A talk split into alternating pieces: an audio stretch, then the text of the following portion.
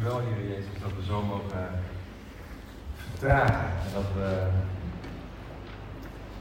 mogen stilstaan bij uw goedheid. U bent door en door goed. Over de bergen, door de dalen.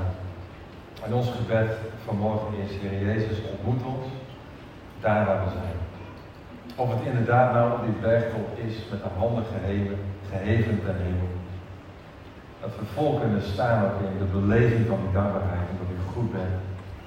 Of dat we misschien vertwijfeld in het dal staan. Uh, op de tast op zoek moeten naar die beleving dat u goed bent. Waar we ook zijn vanmorgen.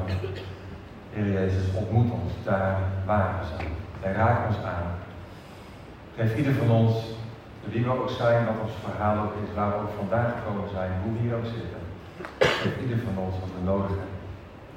Door uw geest een aanraking van u. U kunt op plekken komen waar wij dat niet kunnen. En we vertrouwen ons toe aan u. Kom zo en beweeg met uw geest.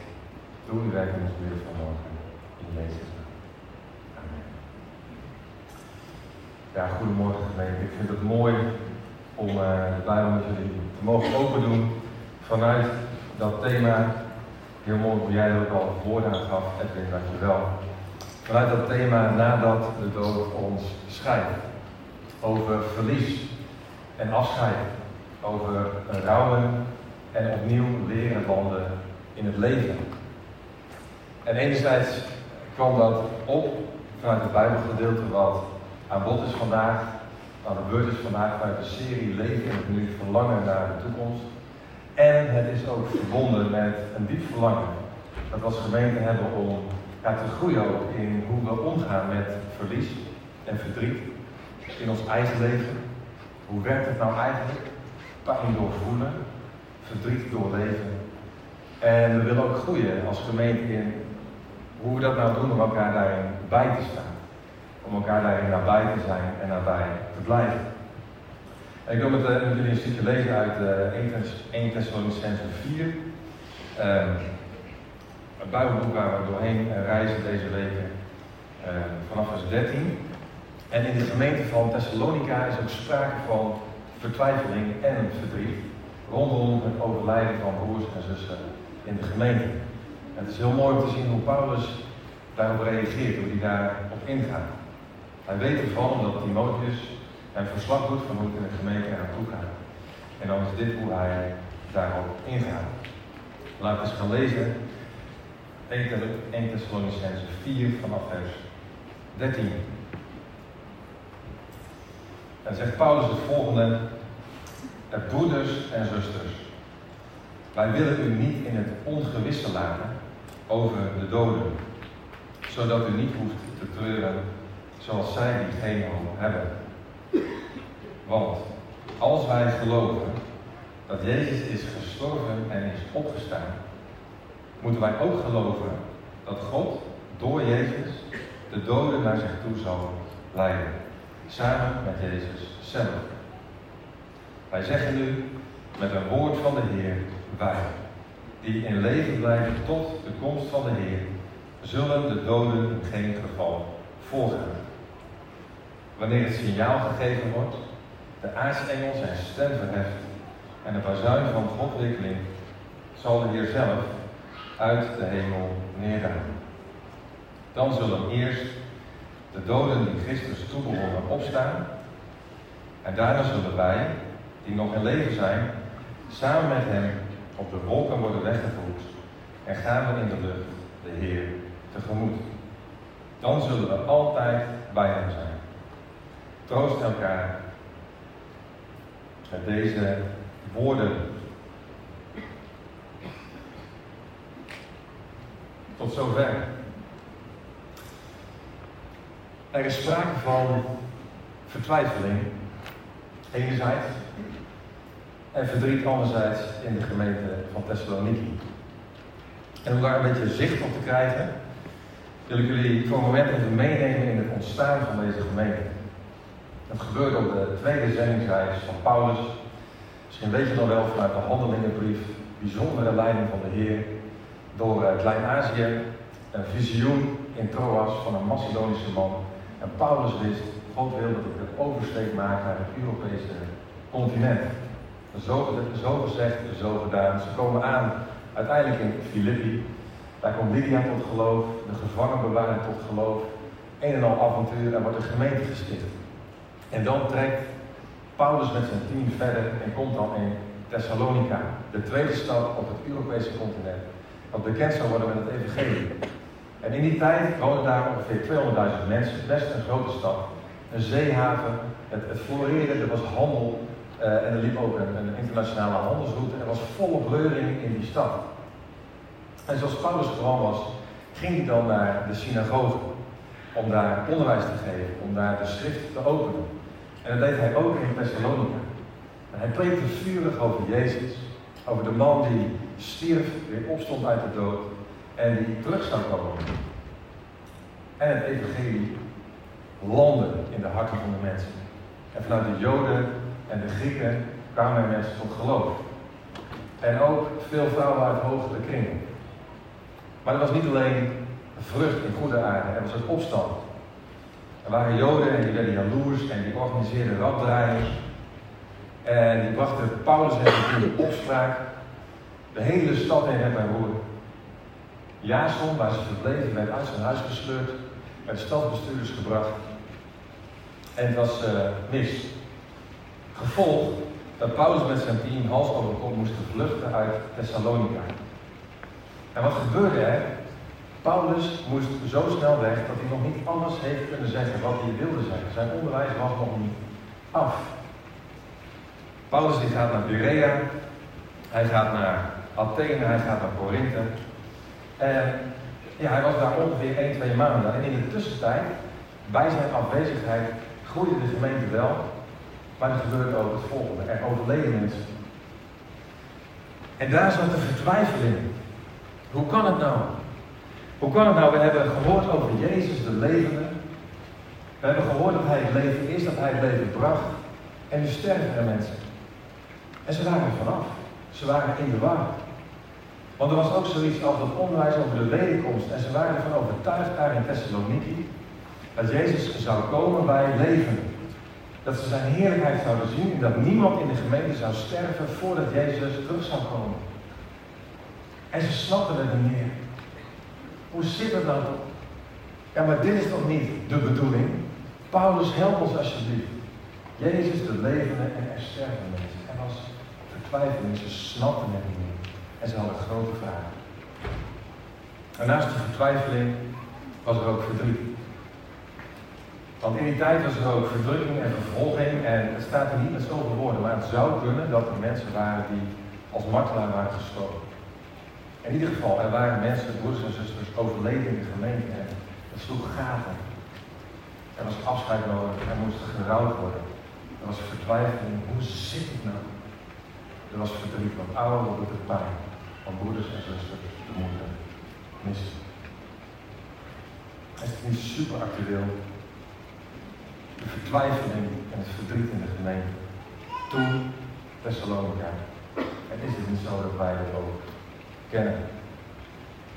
Is het niet zo dat de vraag niet zozeer is of wij te maken krijgen met verlies, maar wanneer wij te maken krijgen met verlies en hoe wij dan mee omgaan? Is het niet zo dat de plaats der moeite een plek is die we allemaal kennen? En misschien gaat jouw verdriet, net als hier in de gemeente van Thessalonica, over mensen die zijn ontvallen, die zijn overleden, die jou dierbaar waren. Kort geleden, langer geleden. Maar dat er dat ingrijpende gemis is. Van mensen die niet meer hier op aarde in hun leven zijn. Misschien gaat jouw verdriet erover dat je dierbare en geliefde bent kwijtgeraakt. Die nog wel bij je leven zijn, maar waarmee het contact verbroken is. Dat is ook zo ongelooflijk ingewikkeld. Ze zijn er nog, maar ze zijn er niet meer. Het doet ongelooflijk veel pijn, maar hoe sluit ik dat dan af? En kan ik dat eigenlijk wel afsluiten? Een vorm van verdriet en verlies. Ongelooflijk ingewikkeld. Misschien in het contact met ouders. Misschien in het contact met kinderen. Misschien met vrienden of met familie. Hoe dan? Misschien is er verdriet om verlies van gezondheid. Verlies van veiligheid of vertrouwen. Verlies van een baan wat heel veel impact heeft op financiën, misschien wel op wonen. Op hoe je dacht dat je de toekomst gewoon wil hebben.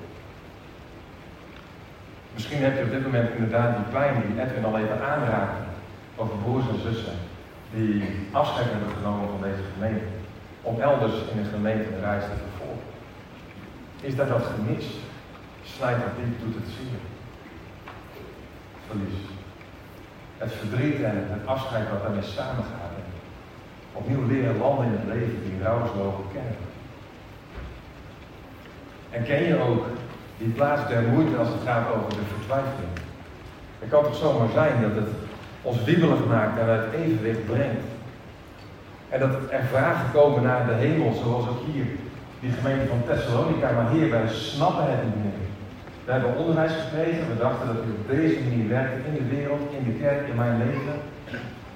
We beleden uw naam, we stonden op uw belofte en het gaat zo anders dan ik had verwacht en ik snap het niet meer. Misschien wel de vragen naar God. Ja, maar u zou toch de zegen geven? Waar kan u de zegen ontdekken op de plek waar u bent? Ja, maar u zou toch recht doen? Wat voelt zo onrechtvaardig? Ja, maar in uw nabijheid, u zou toch beschermen? En nu is het toch gebeurd. En dat je het gewoon niet meer rondkrijgt. Dat ergens het allemaal, ja, vanzelfsprekend wil ik niet noemen, maar het klopte allemaal. En opeens, bam, verlies komt. En het helemaal uit evenwicht. Ook in hoe je dacht dat God werkt in deze wereld. En dan, en dan komen we zo nog weer terug op, op die gemeente van Thessalonica. En dan, wat dan? Als er dan sprake is van dat verdriet dat inbreekt. Het verlies waar we mee te dealen hebben. En als er dan sprake is van vertwijfeling, hoe, hoe ga je daarmee om? En misschien als je voor een moment kijkt in je eigen leven. Hoe ben je ermee omgegaan? Lukte het om te vertragen en erbij te blijven? Of voelde je ook die neiging om te versnellen en, en zo snel mogelijk maar weer door te dringen, mocht het er zijn? Ik sprak uh, jaren geleden een man en die zei: Theo, het is best wel moeilijk en het duurt toch langer dan ik dacht om de draad van mijn leven weer op te pakken. En ik zei: joh, vertel eens. En hij zei: ja, mijn vader is overleden en ik zit er nog zo mee. En ik zei: joh, hoe lang is het geleden? En hij zei: zes weken. Ik zei: broer, wat dacht je dan? Je staat nog aan het begin. Maar er was zo die neiging om gewoon maar weer het leven op te pakken, maar dat gaat niet. Ik sprak onlangs een jonge vrouw die drie jaar geleden haar broer was verloren. En haar toenmalige werkgever had gezegd van: joh, er zijn wel ergere dingen in het leven. Ik heb ook heel veel ergs meegemaakt. Dus ik wil dat je gewoon morgen op je werk verschijnt. En er moest een tandje bij. En er was geen ruimte voor. En nu drie jaar later, ze loopt helemaal vast. Er zat een deksel op het verdriet wat er niet mocht zijn.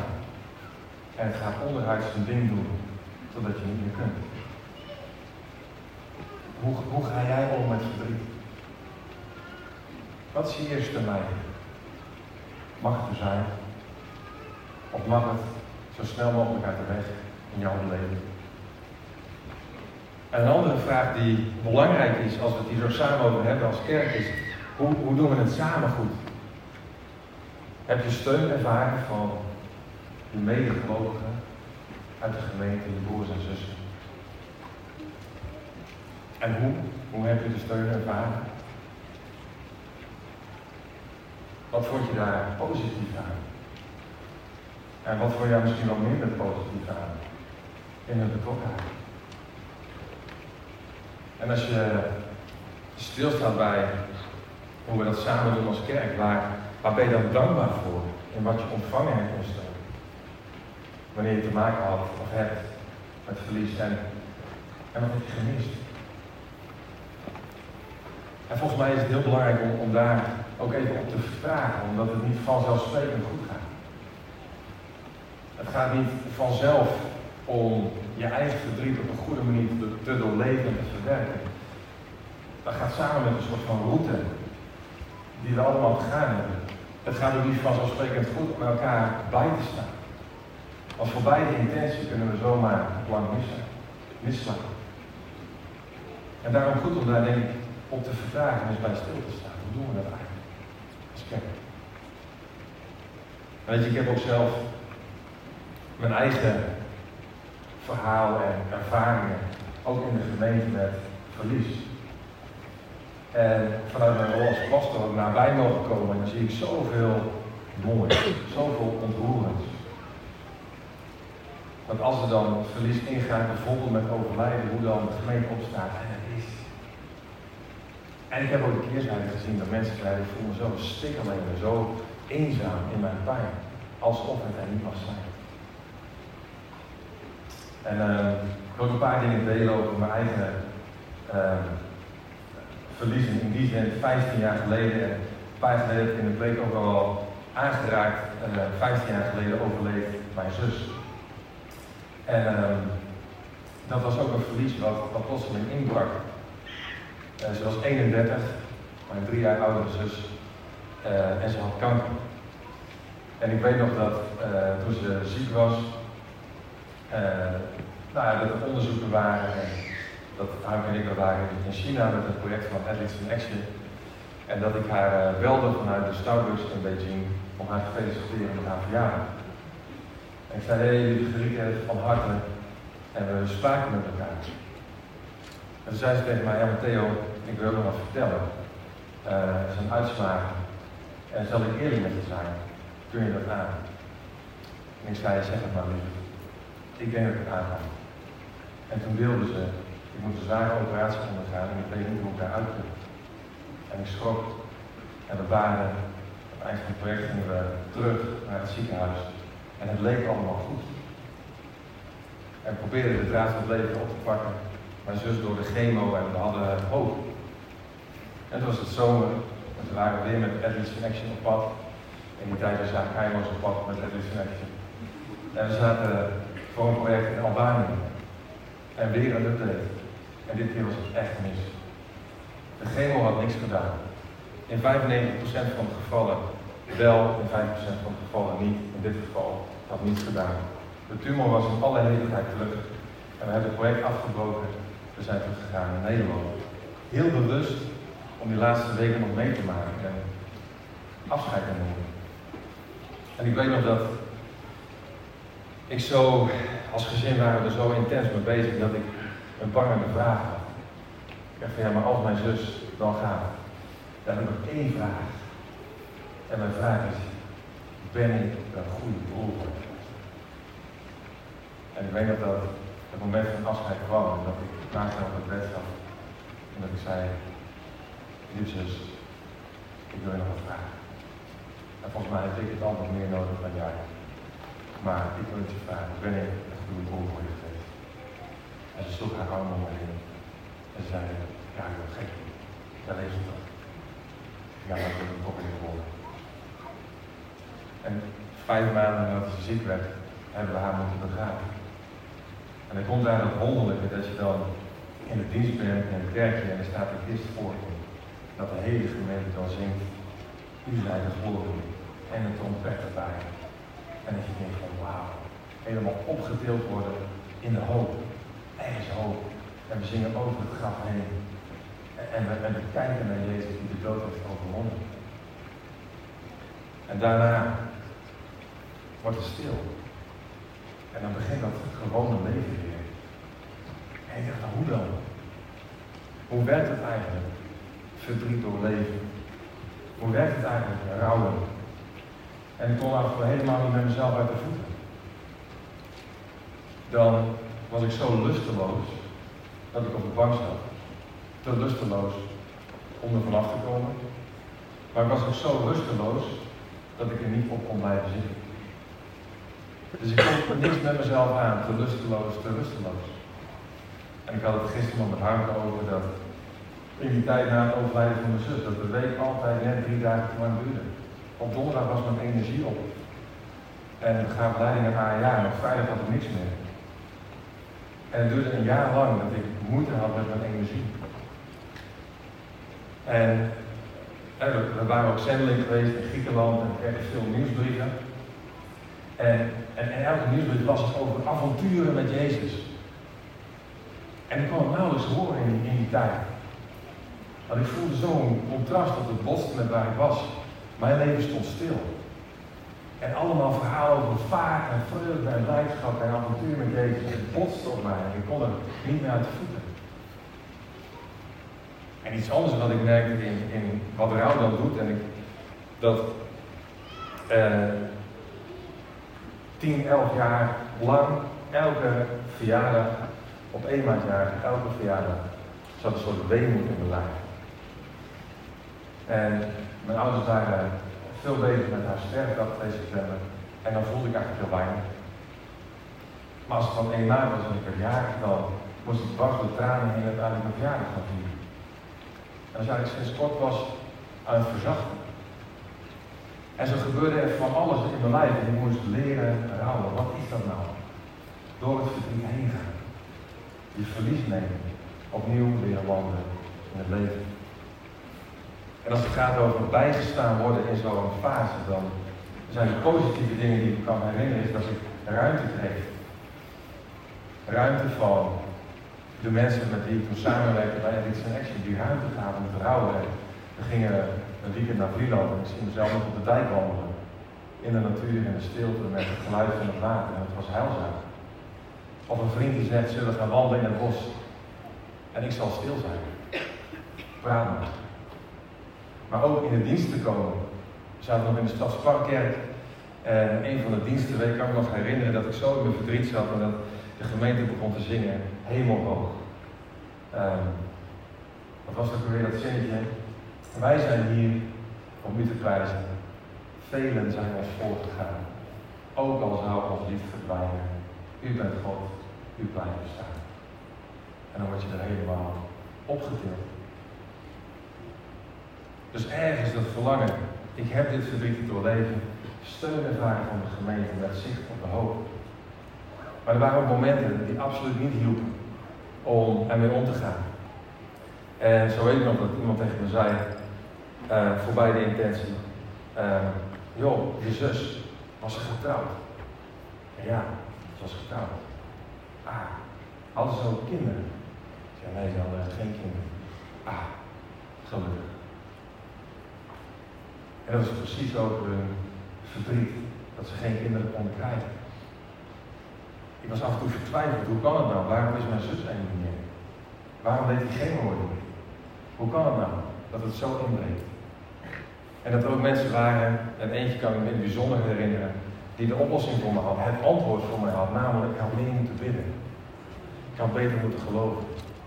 Ik had heftiger moeten pleiten. Dan was het wel anders gelopen. En zo zijn er hele positieve, maar ook hele negatieve herinneringen. Aan dat bijstaan, aan hoe we dat doen. En hier is Paulus, en die zegt, er is vertwijfeling en er is verdriet, en hij wil daarop ingaan in de gemeente van Thessalonica. En volgens mij is het goed om daarbij stil te staan. Hoe staan we elkaar bij? Hoe helpen we elkaar? Hoe wijzen we elkaar op Jezus, terwijl het verdriet mag blijven staan? En ik weet niet wat jouw ervaring is, maar als je het kent, dat positieve, vieren. En als je het kent, dat negatieve, zullen we het samen verwerken en ook een plek geven. En als we dan kijken naar Paulus, wat doet hij dan? Nou, Paulus die, die maakt eigenlijk een slingerbeweging tussen hoop en heling en tussen verdriet en blijven.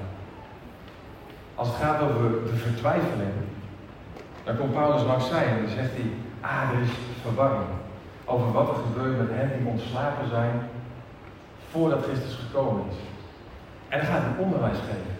Dus als het gaat over vertwijfeling, dan staat hij op dat rechterbeen en zegt hij van, als het gaat over, ik ga onderwijs geven. En dan zegt hij, joh, wees niet bezorgd.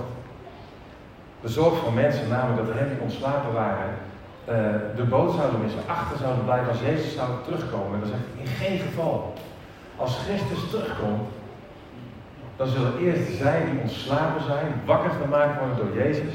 En dan zullen ze opstaan en de Heer tegemoet. En wij die nog bij leven zijn, als Hij komt, Wij zullen dan aansluiten, de Heer tegemoet. En daar komt dat woord parousia. Parousia, aanwezigheid, komst. En in die dagen ging het over een vorst die onthaald werd door de inwoners van een stad. Heel vaak werd de komst van een vorst al aangekondigd. En keek zo'n hele stad al maanden uit, hij komt. En als hij dan in het zicht was, dan gingen de poorten open en dan trok die hele stad de koning tegemoet. En dan onthaalden ze hem in hun stad. En heel vaak was de komst van de koning dan het begin van hun tijdperk. Nou, en dat beeld gebruikt Paulus hier om te zeggen, wees niet bezorgd.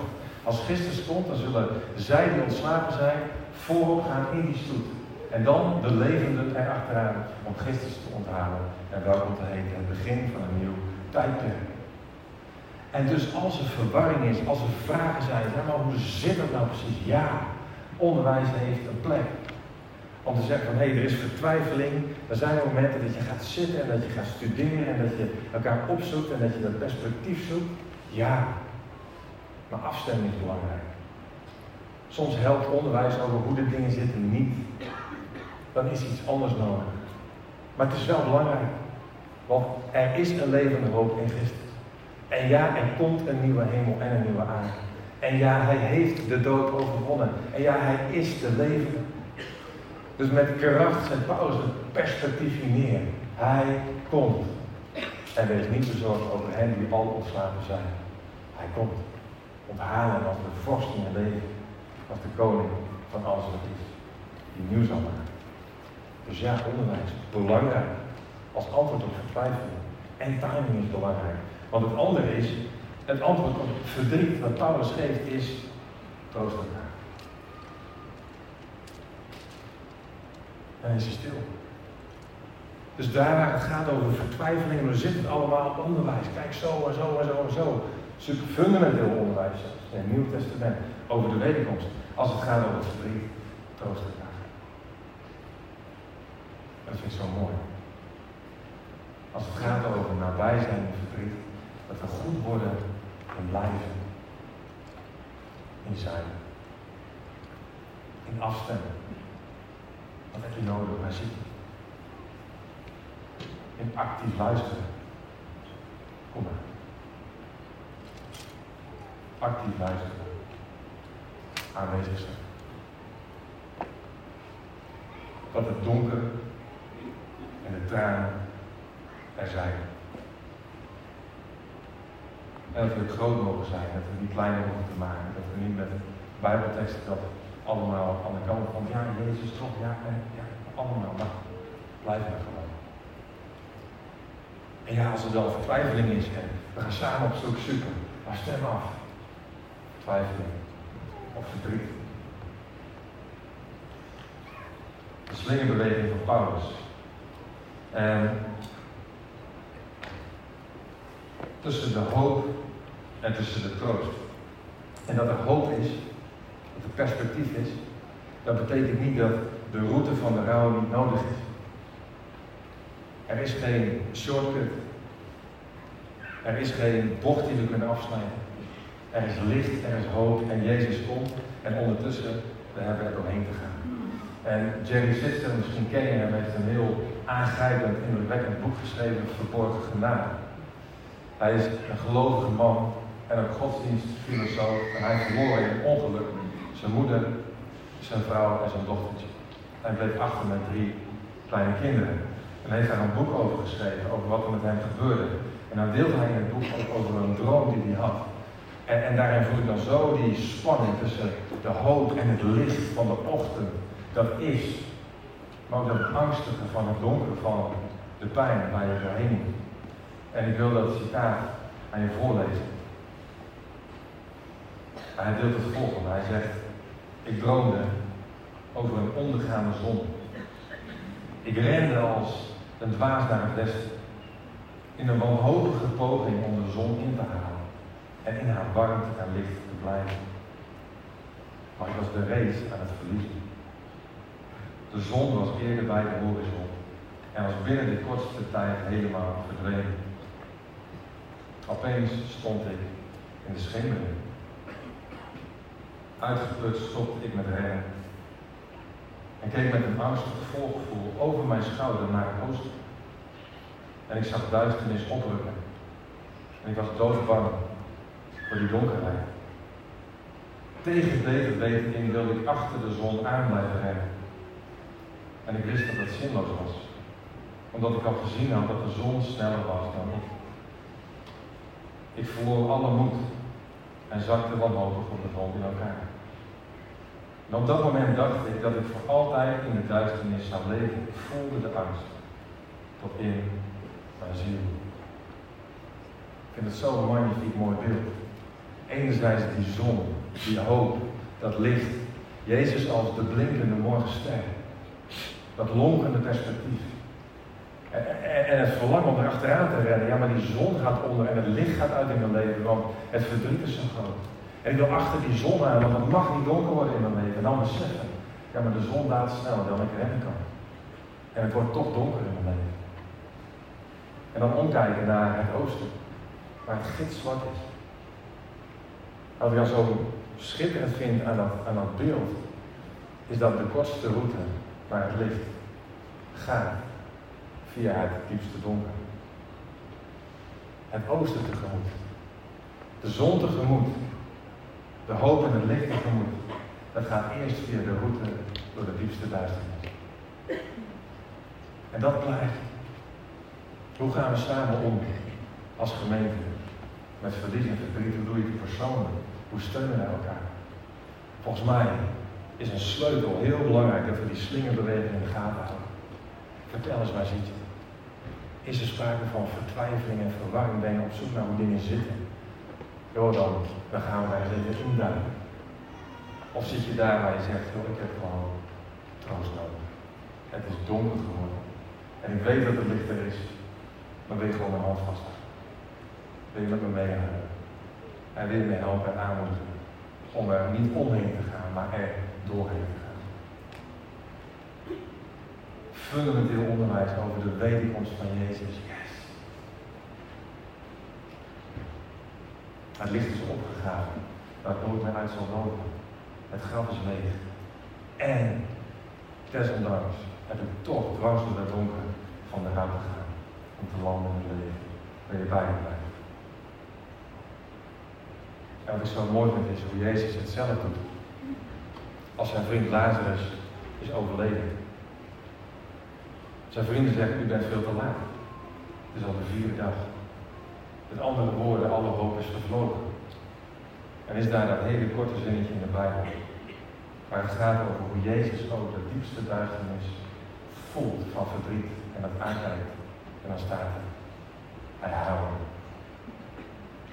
Dat is de vlees geworden Jezus. Mens geworden. Om in alles te doorvoelen waar wij er doorheen gaan. Hij hield zielsveel van Lazarus, van Martha, van Maria. En hij raakte verbolgen en diep verdriet. De tranen wiegelde over zijn wangen. Dat is staan in het verdriet. En dan die andere beweging die Jezus daarna maakt, die er ook is. Lazarus, kom naar buiten. En dan gebeurt dat. En dan stel je me altijd eens voor, hoe zou dat dan zijn? Hij was helemaal in begrafeniskleding gewikkeld. Hoe die dan naar buiten komt. Het is. Maar Jezus roept hem tot leven en laat zien, ik heb de macht. Dit is de toekomst. Het licht overwint. De tranen van Jezus. Hij blijft er vol in staan. Het machtswoord van Jezus. Ik ben het leven. Maar ik wil zo graag dat jullie gaan afsluiten. De band mag anders wel naar voren komen. En ik wil je eens vragen, joh, waar zit je vandaag? Waar ben jij? Op welke plek? Ook als het gaat over het verlies en afscheid en pijn. We willen graag een gemeente zijn waar het en mag zijn. Waar we niet overheen zien.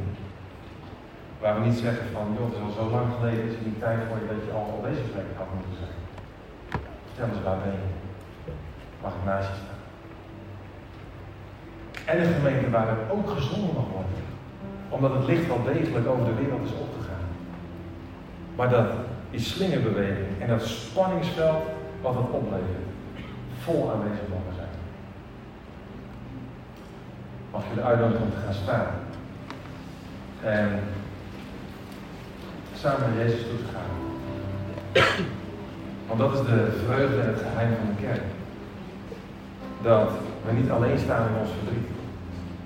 We mogen elkaar bijstaan. En ook Jezus uitnodigen om, als de Jezus die de tranen over zijn wangen liet stromen, uit te worden om ons aan te gaan. En in het gebed wil ik u de gelegenheid geven om je hart open te leggen voor Jezus en te zeggen, Heer Jezus, kijk maar aan. Kom en raak maar aan. Dat we samen ook een werk van heling toestaan voor Jezus zullen gaan dienen.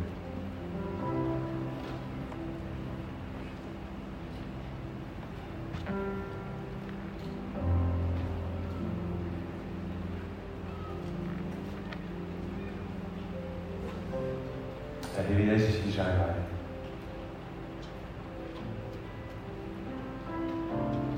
Net als in die gemeente van Thessalonica, de vertwijfeling over hoe dingen zitten. Met de pijn van verdriet, door gemis van dierbaren. We staan hier ook zo als gemeente. En we zijn bekend met de vertwijfeling. We zijn bekend met het verdriet. En we danken u wel, Heer Jezus, voor uw tranen, dat u ons kent. We zijn dankbaar, Heer Jezus, voor uw belofte, dat het leven voor altijd naar het licht is gekomen. En op dit moment, Heer Jezus, wil ik u uitnodigen om door uw Heilige Geest heling te brengen en aan te raken. Om nabij te staan.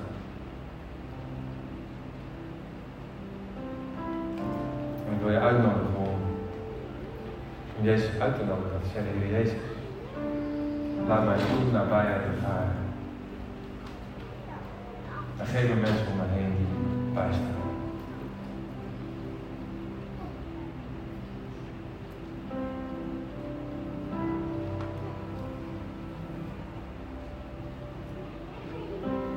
En ik wil je ook uitnodigen om je verdriet onder woorden te brengen en de nabijheid van Jezus. Zeg het maar op dit moment. Jezus, hier zit. Hier zit. Hier gaat het. Zeg het maar.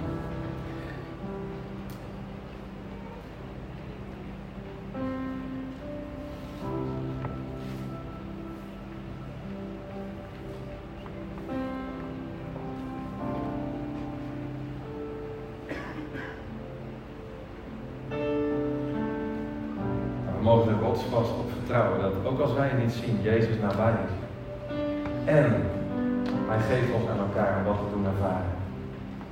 Dus ik wil je ook vragen, als je je verdriet bij Jezus hebt gebracht, en als je verlangt dat hij daarin nabij komt, om even kort je hand op te steken. Wil je dat eens doen? Als je zegt, joh, ik heb mijn verdriet bij Jezus gebracht en ik wil zijn nabijheid daarin ervaren. Dan wil ik je vragen om eens even om je heen te kijken en met een hand op de schouder van de broer of de zus nabij te leggen.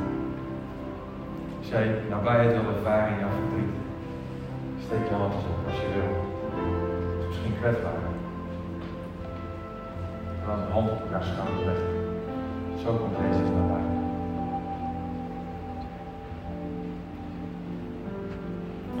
En Heer Jezus wil u ook vragen om ons als gemeente goed te maken. In blijven bij verdriet en kijken naar de toekomst. Om te bewegen in dat spanningsveld. En zo willen we u beleiden als degene die door en door goed is. En til ons erop en wijs ons de weg in uw machtige.